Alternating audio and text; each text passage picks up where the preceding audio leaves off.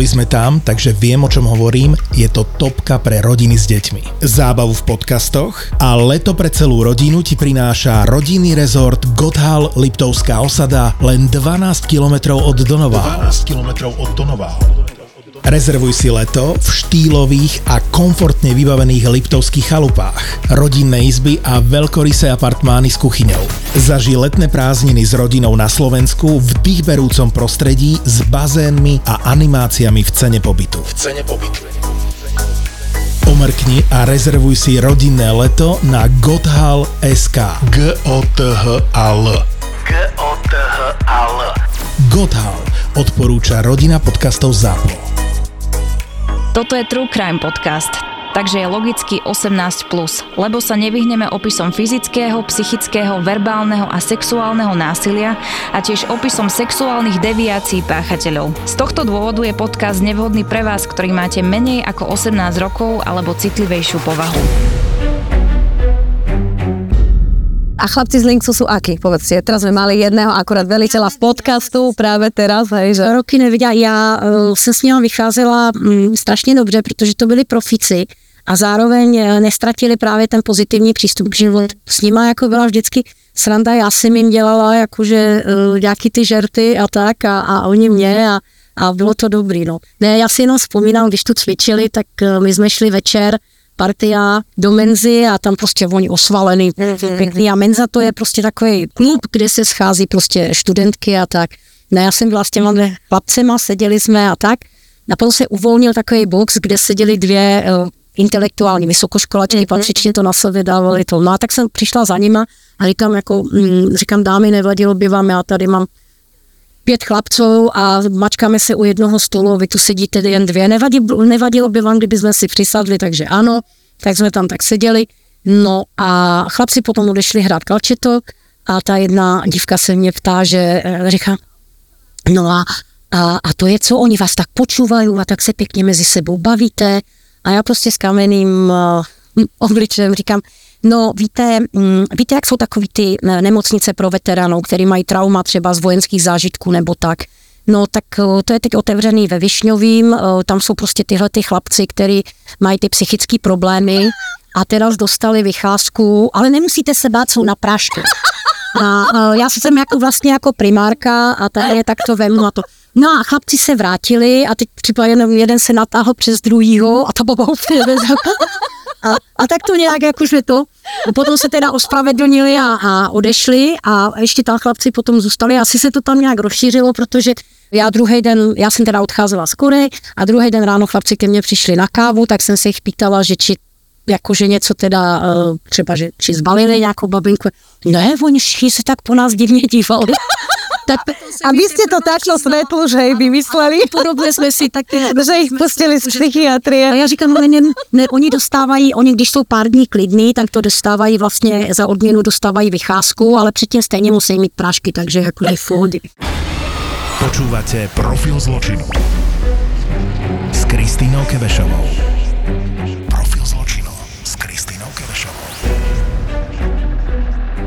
My sa stretávame a ja som úplne z vás uveličená, že vy ste prišli v uniforme Slovensko a na pravej strane 5. pluk, špeciálna jednotka. Svetluž, ako je to s vami? Vy ste koľko rokov boli v armáde? Tak v armádě jsem byla 35 rokov. Wow. Končila jsem vlastně v 55, kdy to nebo 56, tak. A vlastně jsem odcházela do civilu a ještě jsem se cítila celkem jako v pohodě, ale zjišťuju, že to asi bylo dobrý, no, že vlastně člověk má vědět, kdy má odísť. Ako to začalo, taký ten váš príbeh? No, příběh začal tak, že vlastně rodiče byli vojáci, ale moc nesouhlasili s tím, abych šla do armády, takže po zkoušce, kdy jsem teda jako tři semestry pedagogické fakulty, tak jsem zjistila, že asi vychovat děti nebude moje parketa, tak jsem vlastně odešla na jednoroční eh, školu co byla v tehdy pre ženy, protože v té době, co jsem byla já, tak ženy víceméně sloužily iba v praporčických funkcích, mm-hmm. dostojnické funkce, většinou eh, neboli prostě jako pre ženy. Ani si já nepamětám v té době, že bych potkala nějakou ženu, která byla důstojnička. Možná někde byla na ministerstvu, ale tam jsem ještě já nebyla. No a potom se trošku uvolnili, eh, jak bych to povedala, uvolnili se trošku situaci a rozhodli se, že vyberu pět žen pokusně na vysokou vojenskou školu. Já jsem Pokusně. pokusně, protože tam se jednalo o to, že vlastně jste studovala odbor, kde eh, se řídili eh, bojové vozidla pěchoty, prostě byli jsme zaraděné přímo mezi mužou Mhm. a vlastně s nimi jsme robili celý ten výcvik.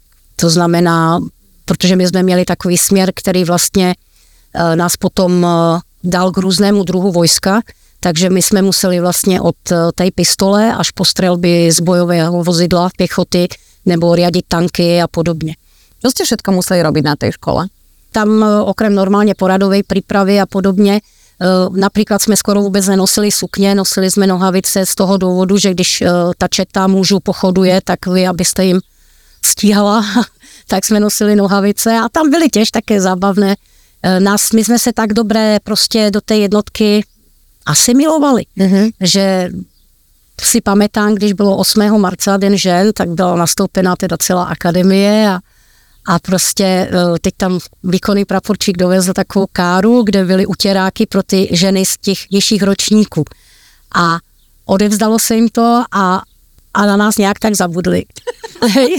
A to byly jiné věci, například my jsme měli ráno rozcvičku, běhy a cvičení, 40 minut a dámy to dostali teda jako ty naše spolužačky, co byly pod náma, tak měli kratší a, a my jsme došli za tím náčelníkem fakulty a pýtali jsme se ho prečo, teda jako, že my musíme tak to a on na to odpověděl, ale te, tehdy to bylo teda ještě za socialismu, tak ale sudružky, veď oni jsou ženy.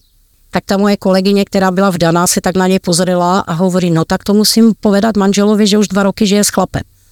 Ale zase byla to velmi dobrá příprava, že já když jsem vlastně potom přišla k útvaru, tak jsem ne, nemala takový problém eh, vlastně u toho prieskumného praporu se zaradit normálně jako do výcviku a jiných věcí. Prišli ste potom do jednotky, skončili ste školu a ako to išlo ďalej? No, skončila jsem školu a já v té době jsem vlastně vedla boxerský oddíl, vyhráli jsme ligu, ale to už byly vlastně ty 90. roky a Ale box muži či ženy? e, to byli čistě muži tenkrát. Vy ste velila mužom v boxe? Já jsem vedla boxerský oddíl VT Bratislava, vyhráli jsme, vyhráli jsme ligu. Ako ste sa dostali k boxu? To ještě bylo, když jsem byla v Praze na té vojenské škole, tak eh, prostě jsme chodili v neděli na vycházku do Lucerny, kde se boxovalo. Tak ste Tam byl- povedali, že idete boxovať. Tam byl jeden, ne, já jsem, tam byl takový velmi, velmi jako pěkný boxer a já jsem byla, já jsem byla kulturní, kulturní referent jednotky, takže jsem došla za předsedom oddělu, že bychom chtěli v rámci těch kulturních akcí udělat i besedu jako s boxermi, ale bacha, to tenkrát box, box byl na velmi vysoké úrovni. I tady Dubnica, Martin, to byly mezinárodní prostě kapacity, ty ty Čiže pekný boxer a? No a tak jsem se dostala do toho oddílu a jsem tam začala funkcionářit, takže když jsem potom došla na tu vysokou školu do Bratislavy, tak prostě jsem dala kolem sebe jako mladých mužů, kteří by o to měli zájem. Ale ste aj boxovali. Ne, jakože Vy ste to vyvedli. s nima do ringu, protože já jsem potom dostala nabídku od Slovenského svazu boxu, že si můžem u- urobit eh, zkoušky na boxerského rozhodčího.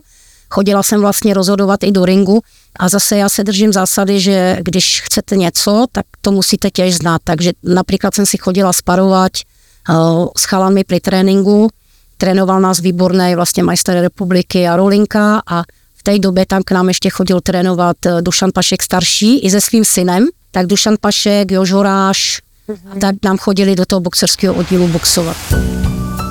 Vražetko bude konečne naživo doma v Trenčíne. Hlavná postava podcastu Vražedné psyché, pán doktor Svetozár Droba, pochádza práve z Trenčína a tu je naplánovaná ďalšia zastávka Zapotúr. Spolu s Kristínou Kevešovou a jej profilom zločinu vám pripravia Extrémne mrazivý krimi večer. Vražetko a profil v piatok 23. júna spolu v Piano klube v Trenčíne. Od 7. večer Vstupenky zoženiete iba na Zapotúr SK. na Zapotúr SK.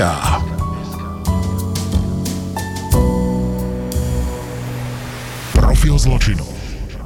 Já vlastně jsem dostala umístěnku k 13. prieskumnému praporu. To byli vlastně výsadkáři. Mm-hmm. A já, když jsem tam nastoupila, ještě okuliare a toto, tak prostě ten náš, eh, náš velitel, blahé paměti teda, teda ještě... A boli ste tam až jediná žena, hej, u tých výsadkárov v dobe. Kočka, ne, byla tam kočka, ale ta byla čistě na spisovně a i se nějak jakože... Ale jediná taká tá bojovníčka, ktorú Áno, ste tam no, prišli, hej. ako- Čiže prvá bojovníčka, poručička prišla teraz medzi výsadkárov. Ten na mě chudák jakože tak jakože valil oči a hned Co tu robí ta ženská, hej? Hned mě teda začal zkoušet tím, že mě vlastně potom poslal do terénu, že jsem byla třeba, já nevím, hned s nima 14 dní na výcviku vonku a podobně. Takže já jsem se vrátila a teď eh, vlastně jsem chtěla strašně moc skákat. No, tak eh, první takový průběžský kámen byl ten, že mm, mě poslali do vojenské nemocnice, protože na piloty a vysadkaru byly velmi tvrdé zdravotní požadavky. No a já jsem měla všetko v poriadku, jenom okuliare. A tenkrát se vlastně ty okuliare a dioptrie nerespektovaly, prostě pilot a výsadkár nesměl mít okuliare. No a já jsem potřebovala projít tou prvou, takže jsem vzala sebou kolegyni, ty jsem vrazila moji zdravotní dokumentaci, kde tam někde fotka nebyla, takže ona prošla. No a druhý takový kámen byl, že tedajší velitel divize nechtěl, abych skákala. Takže my jsme potom jeli na mesačné vyvedení na letisko Bolkovce, kde byl vlastně i aeroklub, takže ty mi tam urobili kvázi výcvik a ten už je teda jako, že tam někde otvárá padáky hore, pan generál Repašský, vtedy plukovník, a vlastně ještě jeden můj kolega mi pomohli vlastně k tomu, že jsem skákala ne na černo, já jsem dostala na každý zoskok hodinovou dovolenku mm-hmm. a vždycky jsem vlastně skákala. A ten můj první zoskok byl takový, že vlastně mě vysazoval starý pan Michalko, který o té době hovoril, že mal jsem 2000 synů a teda jsem měl prvú dceru. Ten mě vlastně vysazoval. Keď sa k tomu vieme vrátiť, že ste išli niekde na dva týždne, že proste do lesa alebo niečo proste robiť nejakú, nejakú akciu, lebo asi je to iné, keď je sama žena a 20 chlapov a je iné akože se s chlapmi. Ty? Tak eh, musíte stíhat s nimi, co se týká fyzicky, protože vlastně to, co nesete na zádech a zbraň, tak to vám nikdo nezobere. Druhá věc, no je tam problém potom, když se vám chce na toaletu, Lebo ja napríklad iba keď si spomínam, že keď som bola ešte v tých bojových zónach na Donbase ešte pred pár rokmi a tiež som tam prišla v podstate akože sama žena a boli tam všetko o, vlastne bojové jednotky, ktoré sa tam pohybovali a bola som tam jediná žena ako reportérka s kameramanom a teraz si hovorím, že no tak ja chcem ísť eh, na záchod. A oni všetci tak pozerali tých 40 chlapov s tými samopalmi, že no a kde pôjdeš, dievčatko? A sa tak usmievali, že či to v podstate dám alebo nedám a kde vlastne na ten záchod pôjdem. Alebo keď tam začalo v podstate ostreľovanie, tak tiež prišli, že kde budeme spať a spali sme všetci na zemi a bola som rada, keď som dostala spacák a bolo mi povedané, že keď sa chceš umyť, tak tu máš kýbel s vodou, lebo voda nám netečie a ležíme tu všetci eh, 50 medzi, medzi sebou, hej, že a pre mňa viem, že to bolo také, že dobre, tak teraz to zvládnem, tu sa môžem umyť, tu môžem teraz toto, teraz to zvládneš, Kristina, daj to, pôjdeš na ten záchod, kde bola iba taká malá plachtička a všetci čakali, ale ako náhle som to dala prvýkrát, tak už povedali, že dobre, toto není pipinočka, nebude mať problém, že táto si sem láhne, táto tak pôjde, že Ale já vám povím tak, že například my, když jsme e, došli sem, tak potom v tom 93-94 se robilo prvé takové nástřelné cvičení, kde nás bylo šest, byli jsme vysazeni v Tomčanech, v Martině a přesunovali jsme se vlastně přes Malou Fatru sem. Hej, a tam například e, jsme spali tak, že už časově nám nevycházelo vybudovat si přístřešok, takže jsme takto spali raz, dva, tři, čtyři v seníku mm-hmm. a dva já takto přes nás. Mm-hmm. Hej, jakože prostě a vůbec, eh, víte, to je to, že já si vůbec nepamätám na to, že by mi někdo někdy eh, jako, teď to vyzní blbě, bral jako ženu. Hej, prostě robila jsem to, co robili ostatní a, a nějak jsem si nehledala ani úlevy, nic. Tak například skákali jsme v 94. to bylo výroče Slovenského národného povstania a skákali jsme v Polomce a měla dojít vlastně tam Jestli víte, tak v Polomke vlastně operovala devátá spravodajská skupina z USA, kterou tam vlastně Němci zajali. A na jejich počet my jsme, počest my jsme skákali společně s Američanama, vždycky skákal jeden Američan, jeden Slovák. A potom byl závěrečný nástup, kde vlastně Marlene Albrightová nám došla odevzdat medaily. No a my jsme tam vlastně dojeli v nějakých v augustě. Si představte, že dojedete ve 12 hodin, mělo se skákat ve dvě, takže vás ustrojí do padáku a teraz, jakmile jste po kontrole toho padáku, vy už nemůžete nic. Mm-hmm. Jako chlapovi, když se chce čůrat, tak prostě si navlízne ten záložák a jde někam za roh, ale vy když, tak nemůžete.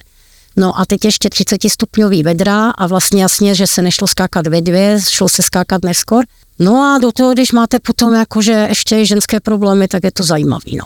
musíte vydržať, nie? A musíte vydržet. Počúvate Profil zločinu s Kristínou Kevešovou. 5. pluk Žilina, čo je už teraz také ako, že, že známe, všetci poznáme, hej, že tam je presne ten pekelný týždeň a ten výber a má to byť ako elitná jednotka, nie?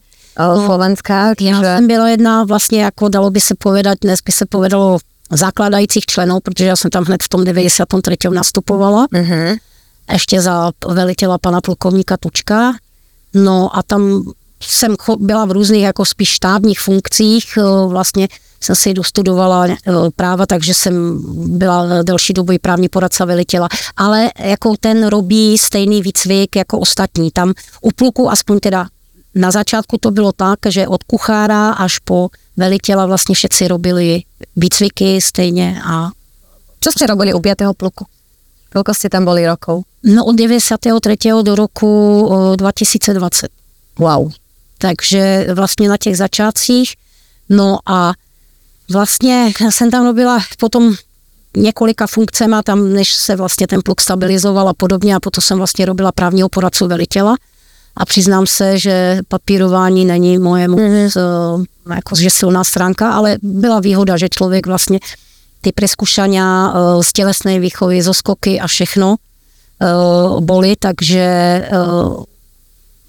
to člověka celkem bavilo, ale prostě ke konci už potom v, někdy v roce 2009, to už jsem teda měla i syna, už jsem měla z těch papírů takový syndrom vyhorenia, no a tam se mi objevila možnost, že vlastně po kurzu na majora eh, se uvolnilo místo velitela oddělu podpory velenia, Mhm. takže mi velitel vlastně nabídl, takže jsem velela vlastně oddělu, kde bylo asi teda zhruba 90 mužů.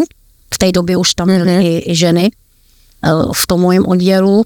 No a tam vlastně eh, jsem absolvovala od toho roku 2009 do toho roku 2020 eh, už jsem teda byla jako velitel tohto oddělu. Mně se stalo, že můj spolužák eh, František Kašický byl ministrem obrany a vlastně došel i k nám na pluk a nabízel mi tam místo eh, vlastně u seba. A já jsem to odmítla, že jako vysadkár jsem začala, jako že vysadkár skončím, no. Tak eh, se těž tak usmál, říká, vy jste všichni blázni. Mm-hmm. Protože vím, že viacero lidí se tam nabízeli funkce na ministerstvu a prostě jsme nechtěli. Čo to znamená byť výsadkárom? Vysadkary jako takový vždycky byly uh, enfant terrible armády. Jako takový děti nespratný. Mhm. Hej, ono se o nás hovorí, že jsme arrogantní. A my jsme arrogantní, jsme sebevědomí. A bych řekla, že vysadkář, že mi to trošku, já jsem v povaze takový dost rebel. Prostě uh, je tam úplně jiný duch. Prostě duch ty jednotky, duch vztahy mezi sebou, hej, že že prostě tam je důstojník, tam je desátník a baví se jako rovnej s rovným Uh-huh. nehrajou si třeba na vojáčky, ale jako když eh, potom dojde vlak jako že k plnění úkolů a tak dále, tak to prostě zvládají. Je to trošku úplně prostě jiný život, než třeba u normálního útvaru. Koľko máte so skokou? So skolkou mám, pf, já, mě, já jsem byla i na mateřské, ale mám nějakých asi 324 nebo tak. To není moc, jako jsou lidé, kteří stihli naskákat více, jenom já jsem měla výhodu, že vlastně v těch počátcích, takže já mám odskákáno na různých druhů padáků, jako americký, britský, eh, francouzský, Zažili ste niekedy niečo, čo ste vy vyhodnotili, že to bolo nebezpečné alebo na hrane, keď ste taká rebelka? Jedna jediná, teda jako taková, která se mi stala, že jsem skákala zádržku, vyskočila jsem a nešel mi otvorit padák, Uh-huh. tak jsem byla rozhodnutá, mm, netáhla jsem hned záložní, prostě nechala jsem to na takový přístroj, on to potom nakonec otevřel a když jsme se dívali, že tak byla tam prostě chyba v zámku. Vy ste povedali, že ste boli na materskej, že máte syna. Ako to funguje? Lebo my sme sa bavili o tej vašej vojenskej kariére. A ako to fungovalo s vašim súkromím? Keď ste boli proste vojačka, tak to ste eh, fungovali, že... Dovedu pochopit, eh, jak jsem to všechno stíhala. Měla jsem i dobrého partnera, který vlastně tyhle ty věci akceptoval A s ním máte syna. s ním mám syna. A syn, no, přiznám se vám tak, že od určitý doby eh, vlastně paní, co bydlela naproti mě, měla svoje dvě vlastní děti. V té době byla nezaměstnaná, takže já jsem jí vlastně nějakým příspěvkem pomáhala k tomu, že se mi vlastně starala. Byla by jakoby paní na hlídání, jako prostě syn byl u ní v rodině, takže já jsem třeba nemusela řešit, že jsme šli na zoskoky, a měli jsme i noční a nemusela jsem řešit školku a podobné věci, že v 16 hodin mi zavírají, že Že vám pomohla. a keď býval, vlastně to byla susedka, takže on se spoznal, to byl vlastně i v kolektivu, protože ona měla dvě skoro stejně staré děti, prostě člověk věděl, že, že eh, se dá na ní spole. Svetluža, stále ste pekná žena. Tým pádom, že, že ste vlastne fungovali v týchto chlapských, akože v tomto svete, v ktorom ste fungovali. Nebalili vás niekedy tí chlapi? Alebo nešli akože že na to, že je to žena a že veď sa usmejem a tak, viete, akože predsa není tam veľa žien, hej? Já jsem sledovala některé vaše počasti, takže vím, že tam jsou některé věci otvoreně hovorené. Ano. Víte, on je problém ten, že žena já když jsem začínala v armádě, tak eh, se nám přezdívalo vojenský madrace, protože prostě většina civilního života nebo i takto měla představu, že ženy tam nerobíme nic jiného, než balíme vojakou a, a prostě a tak dále. Tam je nejhorší, že já, já vám dám příklad, hej. Byla jsem například jako dozorný pluku a můj pomocník byl uh, kolega prostě z práce a volala mu žena a on tak to na mě dělal, aby prostě někdy si to ty baby zvonko představovali úplně, uh, úplně jinak. Že tam máte orgie. A on, no přesně, že v službě nerobí nic jiného než orgie a zrovna s jejím partnerem, hej. Mhm. A e, víte čo, balili, nebali tam, my jsme měli úplně jiný vztahy, to se těžko vysvětluje, protože já vím i, mám hodně mladých kamarádek, e, mám hodně jako děvča, bože, jak ty se tam musela mít mezi těma chlapama, ale ono to tak vůbec neberete. Mhm. Jako tam máte, hlavně jako velitel, máte tolko starostí a tolko... Dobre, a mali ste tam nejaké vzťahy, alebo nejaké lásky, alebo tak? Páčil sa mi pilot, nebo páčil to, ale že bych to nějak... Mhm.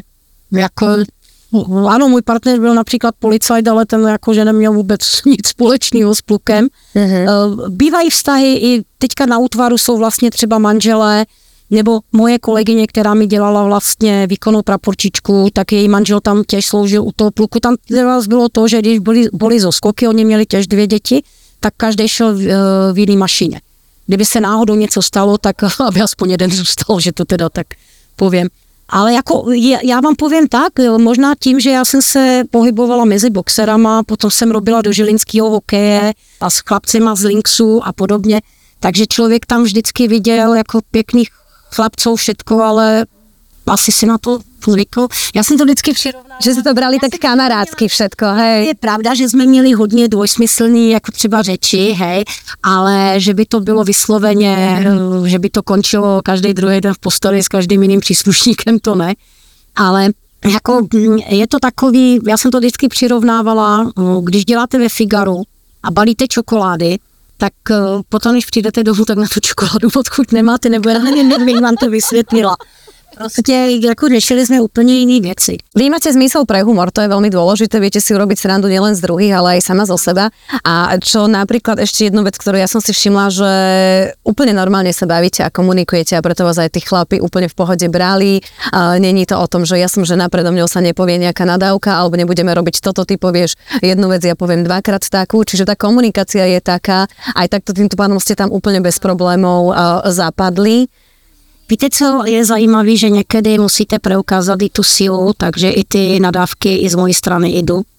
A například, eh, dám vám příklad, měl jsem problematického úplně ze začátku, když jsem nastoupila jako velitel, měl jsem dost problematického chlapce vojáka, jinak šikovný, ale prostě rád eh, odrbával, no. A mm, já jsem se naučila prostě problémy eh, eh, s muži nebo s chlapmi řešit za zavřenýma dveřma. Tak jsem si ho právě, že tak těž zavolala do kancelárie, jak v pohodě, a hovorím, no tak eh, budeme se o tom bavit jako desátník s majorem, nebo já už nevím, jakou hodnost, anebo jako dva chlapy. A on se tak pozrel, já jsem tam měla pověšený dvě boxer, jako boxerské rukavice, co jsem při odchodu z Bratislavy dostala jako darček. A on takto a hovorí, no tak velitelka tak raději jako chlapy. No a v tu chvíli, do kedy, do kedy, ty jeden kokosová tyčinko, hej, do kedy mi tady budete pít nervy, co se tam dovolilo a takto. A říká, to, že mě nemáte rád, tak to ještě neznamená, že mi budete dělat na schvály. Já jsem starší voják než vy a moc dobré, já jsem vždycky krok před vámi, když chcete nějak a takto. No a on tak na mě, Filičelka, já, já, že bych vás neměl, já říkám, ty modrý oči si nechte na ty osmnáctky, co balíte, on byli nějak pěkný. A, on, a víte co, od té doby jsem s ním eh, neměla nejmenší problém.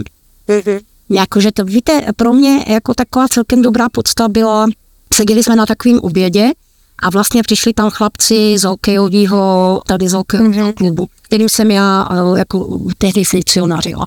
No a, a sedli si vlastně k nám a bavili jsme se a teraz ten jeden prostě jak seděl, tak hovorí, že ten hokejista, to musí být hrozný tomu mému kolegovi, to musí být hrozný, když ti velí žena. To musí být fakt hrozný, já si nedokážu představit, že by mi velila žena. Mm-hmm. No a tento chlapec vlastně jeden z velmi šikovných, měl to těž dost za sebou, tak jako se tak na něj podíval a hovorí mu, ty víš čo, ale já jsem si to do téhle doby vůbec neuvědomil. A to pro mě byla taková jakoby pochvala, mm-hmm. jakože jasně kolikrát se stalo, že já jsem tam například jsem si po raním běhu fenovala vlasy. A prostě to se smála ta moje kolegyně, že ba to může vidět tady, tady na tomhle oddílu, že, že voják čeká za dveřma a ty si fenuješ vlasy. Já si myslím, že třeba takový lídr, lídr toho týmu se nemusí brát nějak vážně. Já například vám dám, že my, když jsme cvičili jako skupina, ten týden jsme byli vonku, tak jsem si dala takovou práci prostě, že jsem nesla sebou uh, prostě jakou soupravu hrničku a, a brousku. Mm-hmm. No a teď si představte, že posunujete se někde, teď prostě si sednete k ohni, rozděláte každý smrdí špinavý a tak tam sedí a, a já postavím ešu s vodou a hovorím, dám do toho kávu a říkám, chlapci, dáte si kávu? A všichni, jo, jo, a strkají se tam s tím ešusem a já říkám, prosím vás trošku etikety stolový, ano, a vytáhnu ten fialový ubrousek, fialový hrnčičky a říkám, no přece to tu nebudeme pít jako nějaký prasata. A do toho eh, shodou okolností jeden z členů tam byl, jeden z členů tam byl v současné době pan generál, který na to strašně rád vzpomíná. Jako si strašnou prdel z nich robili, hej, ano, hej.